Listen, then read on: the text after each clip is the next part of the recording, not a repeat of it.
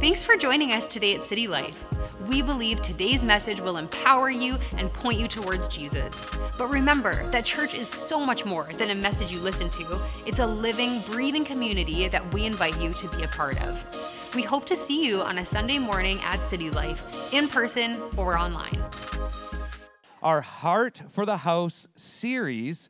It's a series uh, that's focused on God's church and becoming a strong, healthy, church. We want to become a strong local church, and we want to see also the church, not only in our region, but in the world, be strong as well. But we can only do what we can only do, and so we want to be responsible for being a strong, healthy church here in Leduc. And so, um, and in this region. So, we're going to be going through this series. We're going to be doing this series for three weeks. All, all, I will obviously be communicating today, and then Joy will be uh, preaching next week, and then Pastor Mike uh, who was just up here, you, he will be encouraging us in our last week. And I just kind of want to give uh, just a bit of a, it's not necessarily a disclaimer, but just a, more of information and some preparation for your hearts over these next few weeks. Is that okay? Okay, okay, good. A few of you think it's okay. That's all right.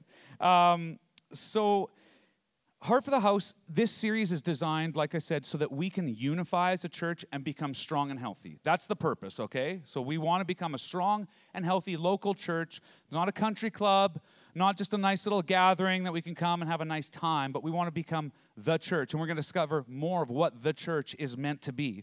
Uh, and so, but in the final week, Pastor Mike, he already kind of encouraged us a little bit uh, during the offering, but on in, in three weeks from now, it's October 30th. Um, many of you who've been here for a long time, you're used to this, the Heart for the House Giving Sunday. Uh, but if you're not, we just want to prepare you.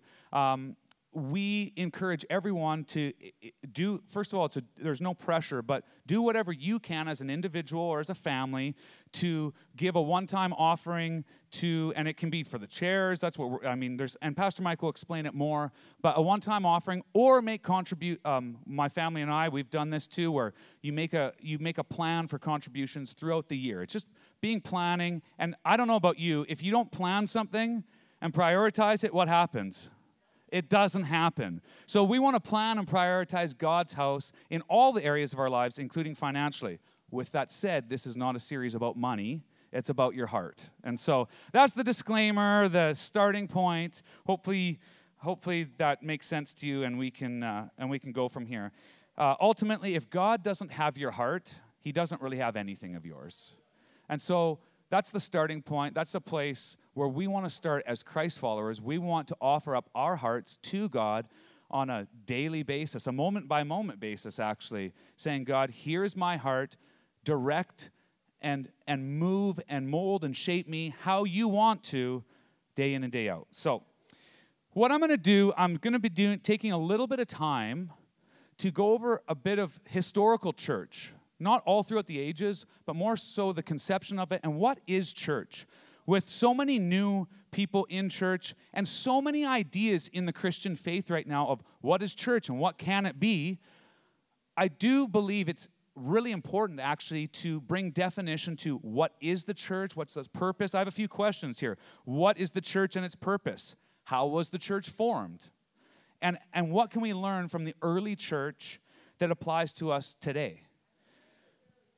Because, as I said, I don't know about you, but you spend just a little bit of time online or talking with, with people, and it seems like there are new ideas popping up.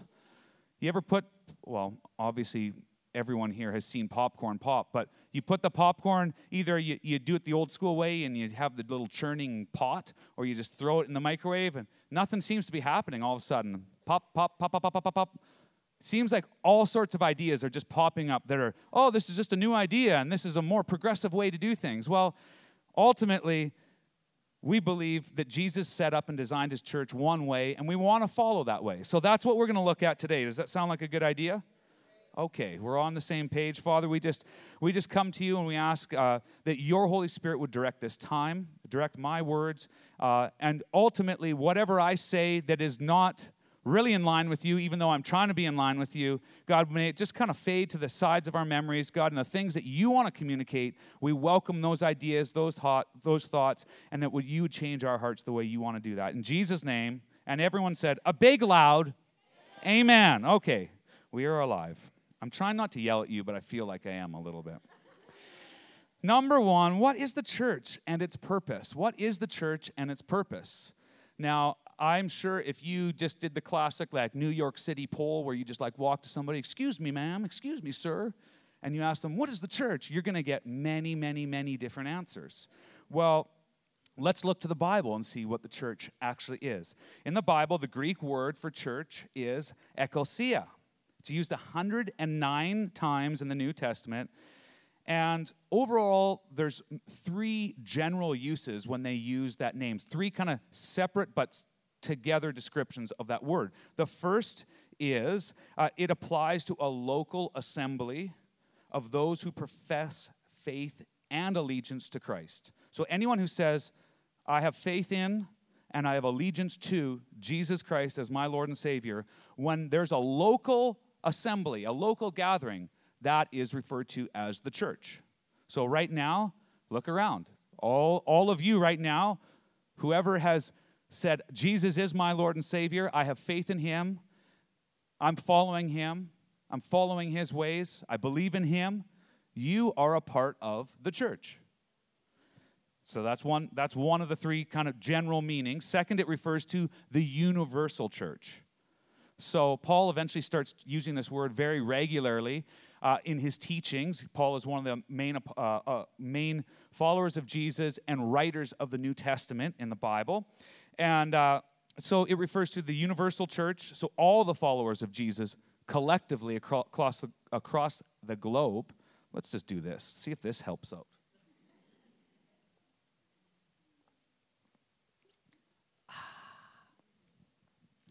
Okay, so universal church. And then the church is referred to as also third, it's God's congregation.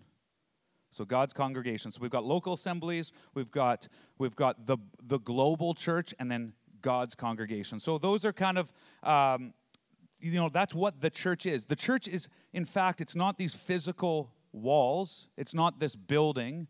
It's not the church on a hill with a steeple. That's a phys- that's where the church gathers, but that's actually not the church. We are the church. People are the church.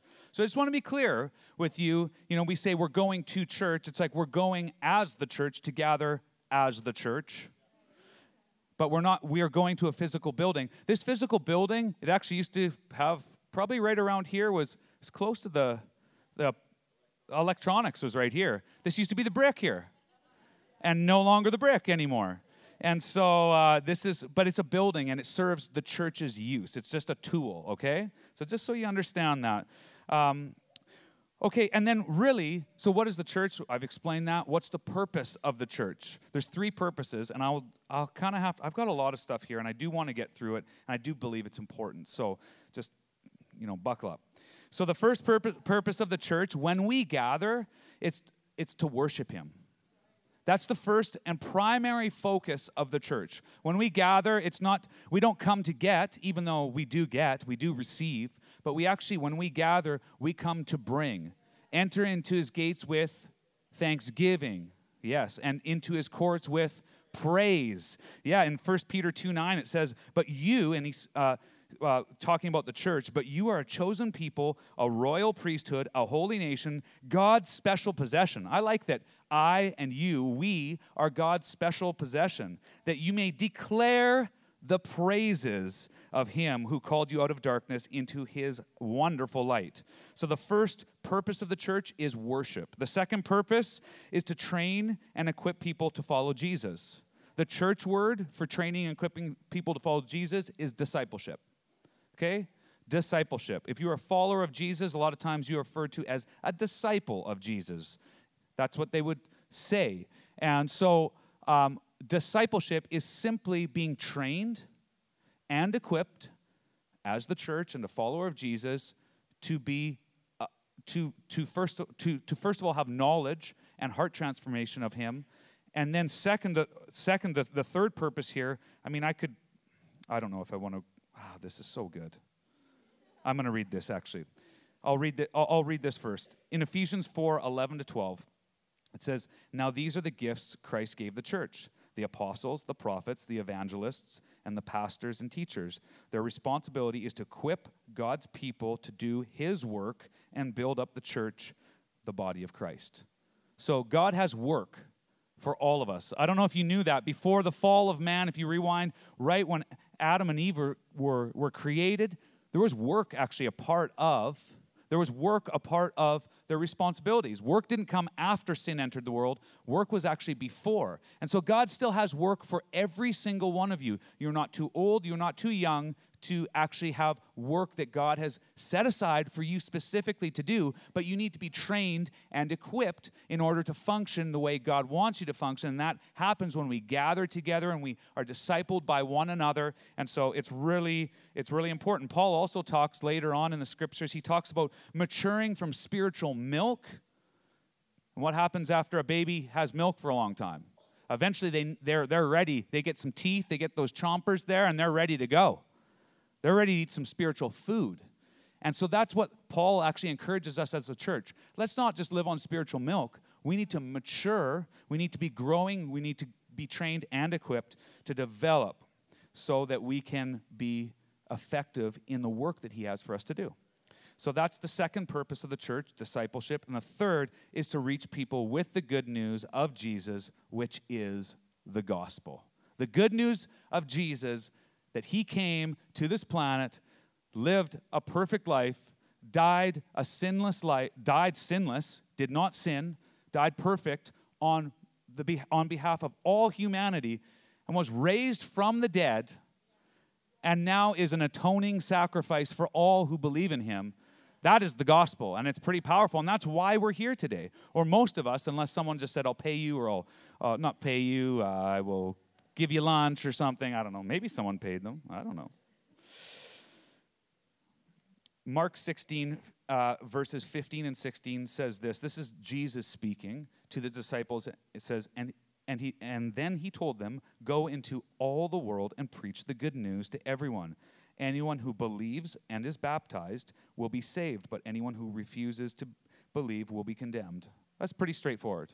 Jesus has a message. The message is the gospel if you believe the gospel and you are baptized, and believe, just let me just clarify when when we look at this word belief, be, like like thinking slash mentally understanding, I believe this, and obedience are actually coupled together. So when you believe something, you actually obey it as well. So it's not just like, oh, I think that. I just think that and I know this information. No, I believe it, therefore I actually act on it. Right now, every single person in this room sitting on a chair believes that that chair is going to hold them. Because you have put your you have put faith, you've put action towards the fact that you're sitting in there. It even holds a Calgary Flames fan. I can't believe it. I can't believe you haven't disintegrated in the house of God yet. Dang, they lost last night, the Oilers. Okay. Okay, so the three purposes are to worship, to be discipled, and to share the good news, okay? So that's the first question. The second question was how was the church formed? I'll set the scene quickly. I, have already mentioned, you know, Jesus lived a perfect life, and when he was raised from the dead, he gave he was given a few instructions before he was like tractor beamed right up to the heavens. Uh, and so Jesus was raised to life after dying on the cross cross, he appeared to many people. There's many accounts of Jesus appearing uh, to them. He also said, It's better that I go so that the counselor, which is the Holy Spirit, the Holy Spirit can go. It's like a tag team. You ever watch wrestling with a tag team? I watched it back in the day, back in the 80s. Good times, that's right. Move along, Jeremy. But they did the tag team. Jesus is like, You're in. And the Holy Spirit's like, I'm in. And so the pro- see, he said, he, so Jesus promised the Holy Spirit, and then he took off. Jesus was like, see ya, it's better that I go so that the Holy Spirit can come. And so he, let's hear the words of Jesus. It says in Acts 1 4, it says, um, Jesus is speaking, do not leave Jerusalem. He's speaking to his followers. He's saying, do not leave Jerusalem, but wait for the gift my father promised, which you, will, which you have heard me speak about. For John baptized with water, but in a few days you will be baptized with the Holy Spirit. That's when the tag team's happening right there, okay? Uh, so he says, just wait there. Like, go to Jerusalem and wait. Don't do anything else. Jerusalem, wait, okay? It's a pretty simple instruction, okay? And it carries on here, Acts uh, 1 8. uh, here's the knowledge you will need. You will receive power when the Holy Spirit comes on you, and you will be my witnesses. So you're going to get power to be a witness, okay? First here in Jerusalem, then beyond to Ju- Judea and Samaria, and finally uh, to the furthest places on earth. So we're understanding what's happening. Jesus is like, I'm out of here. The tag team's happening. The Holy Spirit's coming. You need to wait here, though. Just be patient. Wait in Jerusalem and then the Holy Spirit will give you power so that you can be my witnesses. So this section's a little bit longer. I'm not going to read the whole chapter. I'm going to paraphrase a few things, but I want to this is the birth of the church. How did the church come about? This is how it happened. On the day of Pentecost, this is Acts 2 1 to 4. On the day of Pentecost, all the believers were meeting together in one place. Good start. They were in one place. You know, they were in Jerusalem still. Uh, there was a sound from heaven like the roaring of a mighty windstorm and it filled the house where they were sitting. Then what looked like flames or tongues of fire appeared and settled on each of them. And everyone present was filled with the Holy Spirit. So the Holy Spirit showed up, filled people's lives. There was evidence that they were filled with the Holy Spirit, and they began speaking in other languages as the Holy Spirit gave them this ability. And it's actually interesting. Um, people were like, "These people must be drunk," and they like because they could hear this. People who were not in the room, they heard what is going on here, what is happening here, and they heard people actually speaking and prophesying in their own language. Um, oh, there was all different because there was many different cultures represented as they were gathered, and so people were like, "They're drunk." And then Peter, one of the, one of the followers of Jesus, he got up and preached to them. He basically said, Listen, it's early in the morning. These guys aren't drunk. They've just been filled by the Holy Spirit. And then he goes and qualifies. He goes to the Old Testament and says, This is what's actually happened. And this is what is happening right now. And Jesus is the Messiah. And he basically just preaches for a long time to everybody with great boldness. And then we pick it up in Acts 37 to 41. And it says, Peter's words pierced their hearts and they said to him and to the other apostles, Brothers, what should we do? So people were like, Whoa, this like cut to the core of who I am. And like, what do we need to do? Peter replied, Each of you must repent of your sins and turn to God. Again, a very pretty straightforward instruction. You need to repent and turn to God uh, and be baptized in the name of Jesus Christ for the forgiveness of your sins. Then you will receive the gift of the Holy Spirit, just as the previous disciples did. This promise is to you, to your children, and to those far away, all who have been called by the Lord our God. Then Peter continued preaching for a long time, strongly urging all his listeners save yourselves from this crooked generation. So Peter was filled with boldness, he was filled with the Holy Spirit. He preached, and then look at this verse 41. Those who believed what Peter said were baptized and added to the church that day about 3,000 in all. That's pretty impressive. Imagine we as the church are having a hot summer Sunday uh, uh, outside and we're doing some meeting and people are listening in. They're like, these guys must be drunk. Because we're so passionately in love with Jesus. They're like, wow, how can these people be this happy? It's because we love Jesus so much. And, uh, and then, could you imagine 3,000 people coming to faith in one day? That's amazing. That's chaotic. It's super crazy. Boom, there you have it. The church was started. That's how it started. The tag team happened. Jesus took off. The Holy Spirit showed up. The people of God were patient. It actually talks that there was a larger number of people waiting, and they kind of got tired of waiting and they're left. So there's about 120, I think, out of 500 who are waiting for the promise of the Holy Spirit. So there was, you know, 380 who were just like, I'm out of here. This isn't happening. But they waited. The Holy Spirit showed up. They were filled with power to be his witnesses. Boom, 3,000. It's amazing. Okay, so that's how the church was formed. Are we getting this? It's clear? Good. What can we learn from the early church that applies to us as a church today?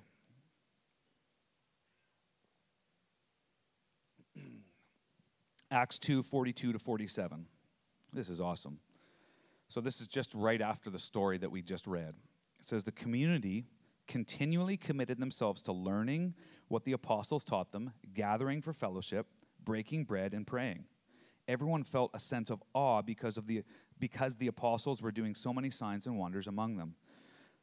There was an intense sense of togetherness among all who believed. They shared all their material, possessions in trust. They sold any possessions and goods that did not benefit the community and used the money to help everyone in need. They were unified as they worshiped at the temple day after day.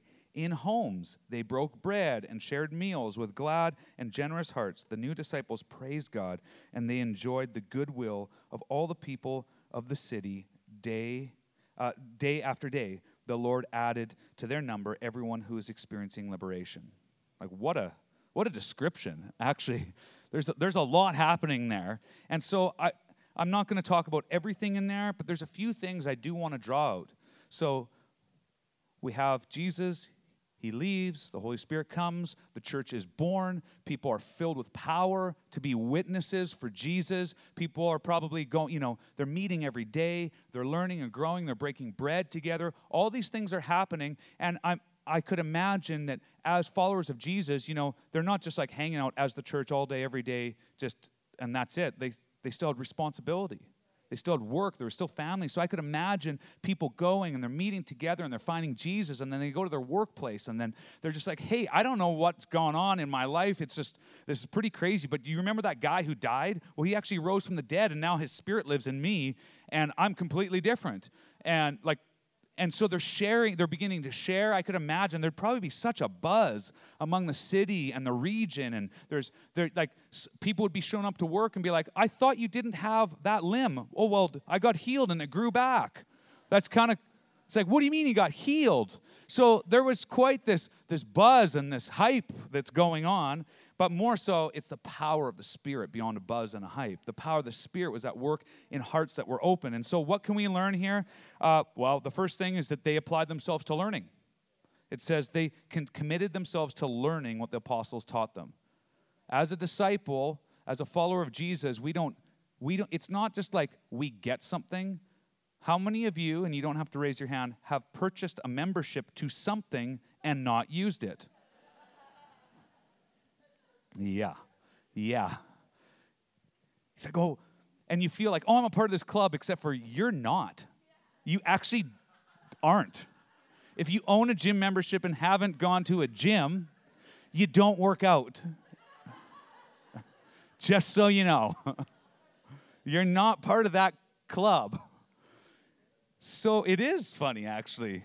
But we, but, but let's apply that to our faith. If you've said a prayer to Jesus and have just a North American mindset of belief, which is just like, oh, I believe that.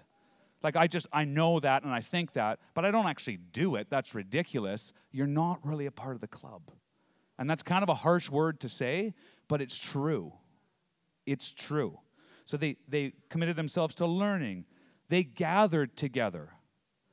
Man, what a tough season over the, over the last few years all of the world. You know, it was nice, I can admit, it was nice to have a little bit of a, a timeout. I liked, I liked not meeting together for a little bit. Not, I, I kind of liked it. I liked not having any sports, any commitments. I liked just living in my basement. I'm just being honest. I liked it for a short amount of time, but then I was like, this sucks. And doing church when we're like, it was hard, it was difficult. So, you know, we're meant to gather together. And I love, they actually mentioned this a couple times about breaking bread together and sharing meals. You know, if you spent any time with us over the last couple years, we've talked about spiritual practices and just the power of meeting together and sharing food. Sharing a meal together is so powerful. So, if we go back to those hands that were raised before, you know, remember that. Make a date here, people. Invite somebody over or invite yourself over. There you go. I'm giving you the freedom to invite yourself over to someone's house. Some people are like, don't do it. Don't look at me. Honey, we need to leave immediately after church. There was a togetherness. I love there was they unified, they worshiped, they took time to pray together. Can I say that as an individual, it's very important to pray? And Jesus modeled that and he he got alone with the Father and took time to pray but it's also powerful when we pray together. I want to encourage you after church, if you have a specific need, when you're talking with someone, to say, hey, do you think you could pray for this for me? That's what the church did.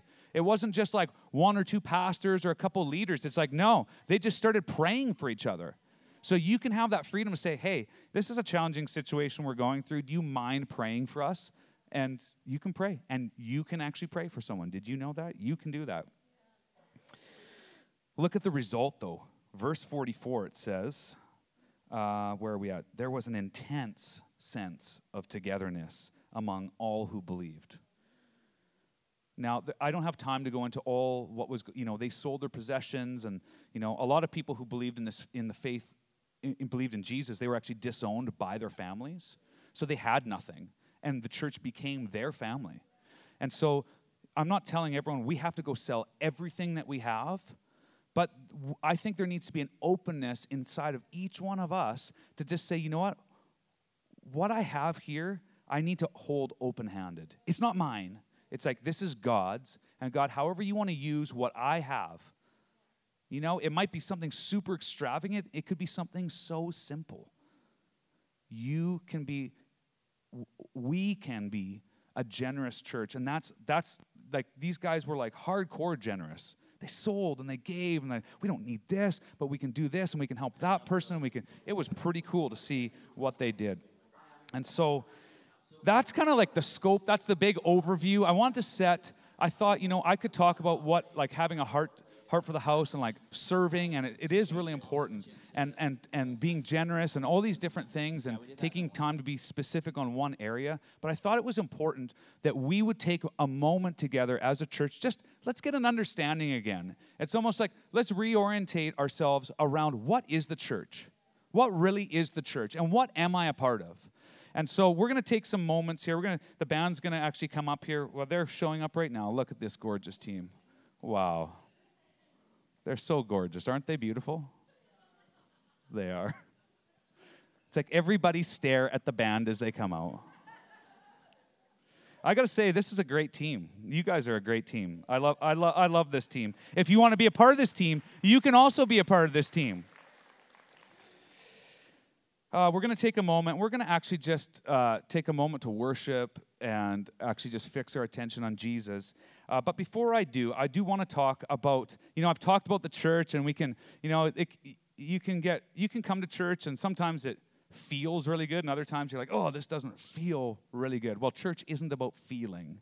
You know, feelings are actually, uh, they're, a, they're like a byproduct of just your faith being rooted in Christ. And so today, you know, I talked about the church. There's probably people in this room that actually have not said, well, I actually want to follow Jesus. I actually want to be a disciple of him. I actually want to share the gospel. I want to I want to give my life up. It actually says in Matthew 16, 24 to 26, that Jesus actually gives, this is what he says, and uh, it's pretty, it's pretty intense. Jesus is an intense dude at times and says, If anyone desires to come after me, let him deny himself.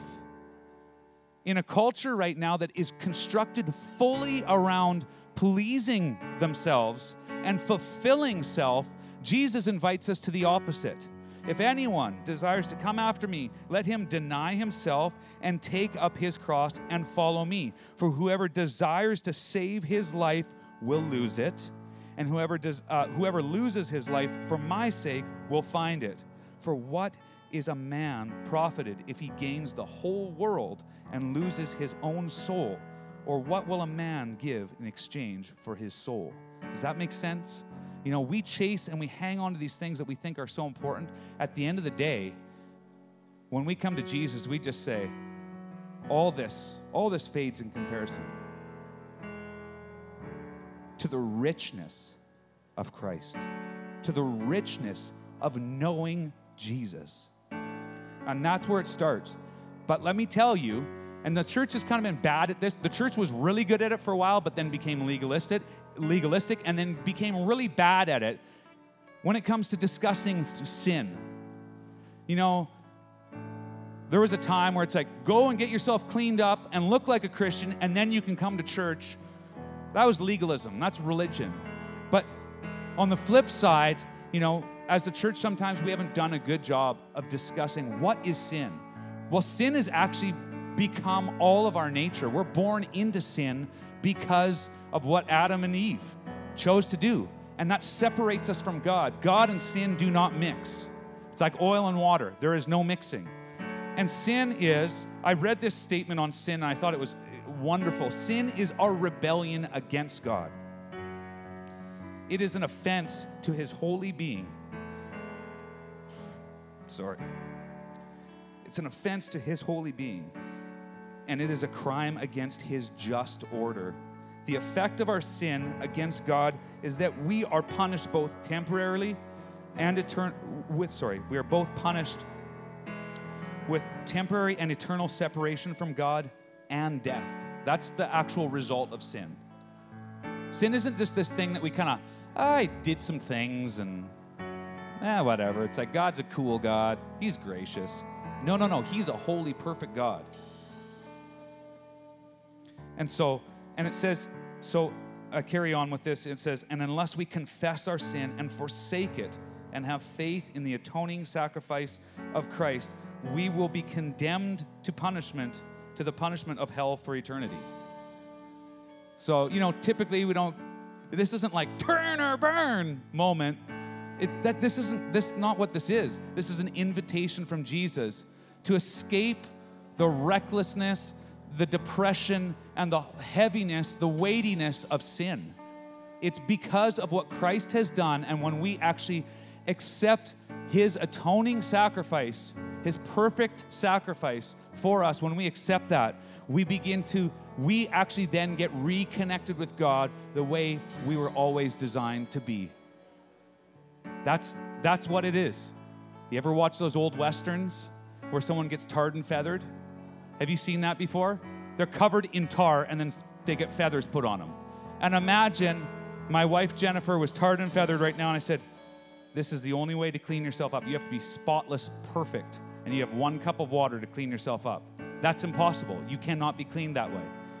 And it's Jesus who actually goes beyond and says, Let me fill you, let me wash over you, let me cleanse you, let me restore you the way you were meant to be restored. So I want to invite you to stand. We're just going to pray a prayer right now that invites Jesus to actually be the Lord of our lives. And it's, it's a prayer that we actually confess our sin, we confess our rebellion to God, and we just say, God, I need you. And so the band is, you're going to just continue to play, and we're going to take a moment to worship after this. But I want to invite you, with every eye closed, if that's you right now, you don't have to raise your hand, but you can if you want, just to indicate that's me, identifying that I am a sinner and that I have lived in rebellion to God, and that I do want to accept the atoning sacrifice of what Christ has done, so that I might may be free and I may be righteous and holy, not because of my own works, but because of what Christ has done. And so we're going to pray right now, and you can just repeat after me.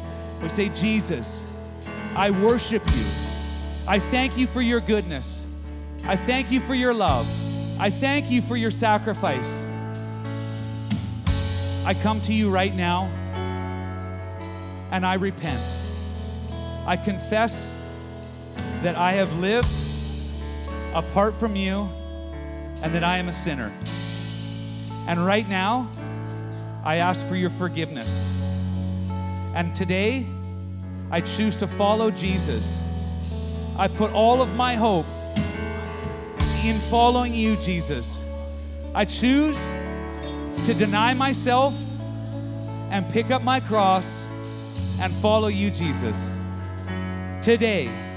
And from this day forward, I am a follower of Jesus and I am a Christian.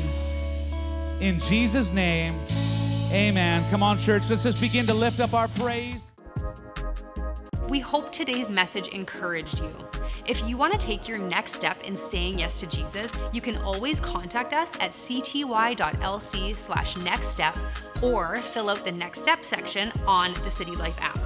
It's an honor to play a small part in what God is doing in your life. We look forward to connecting with you soon.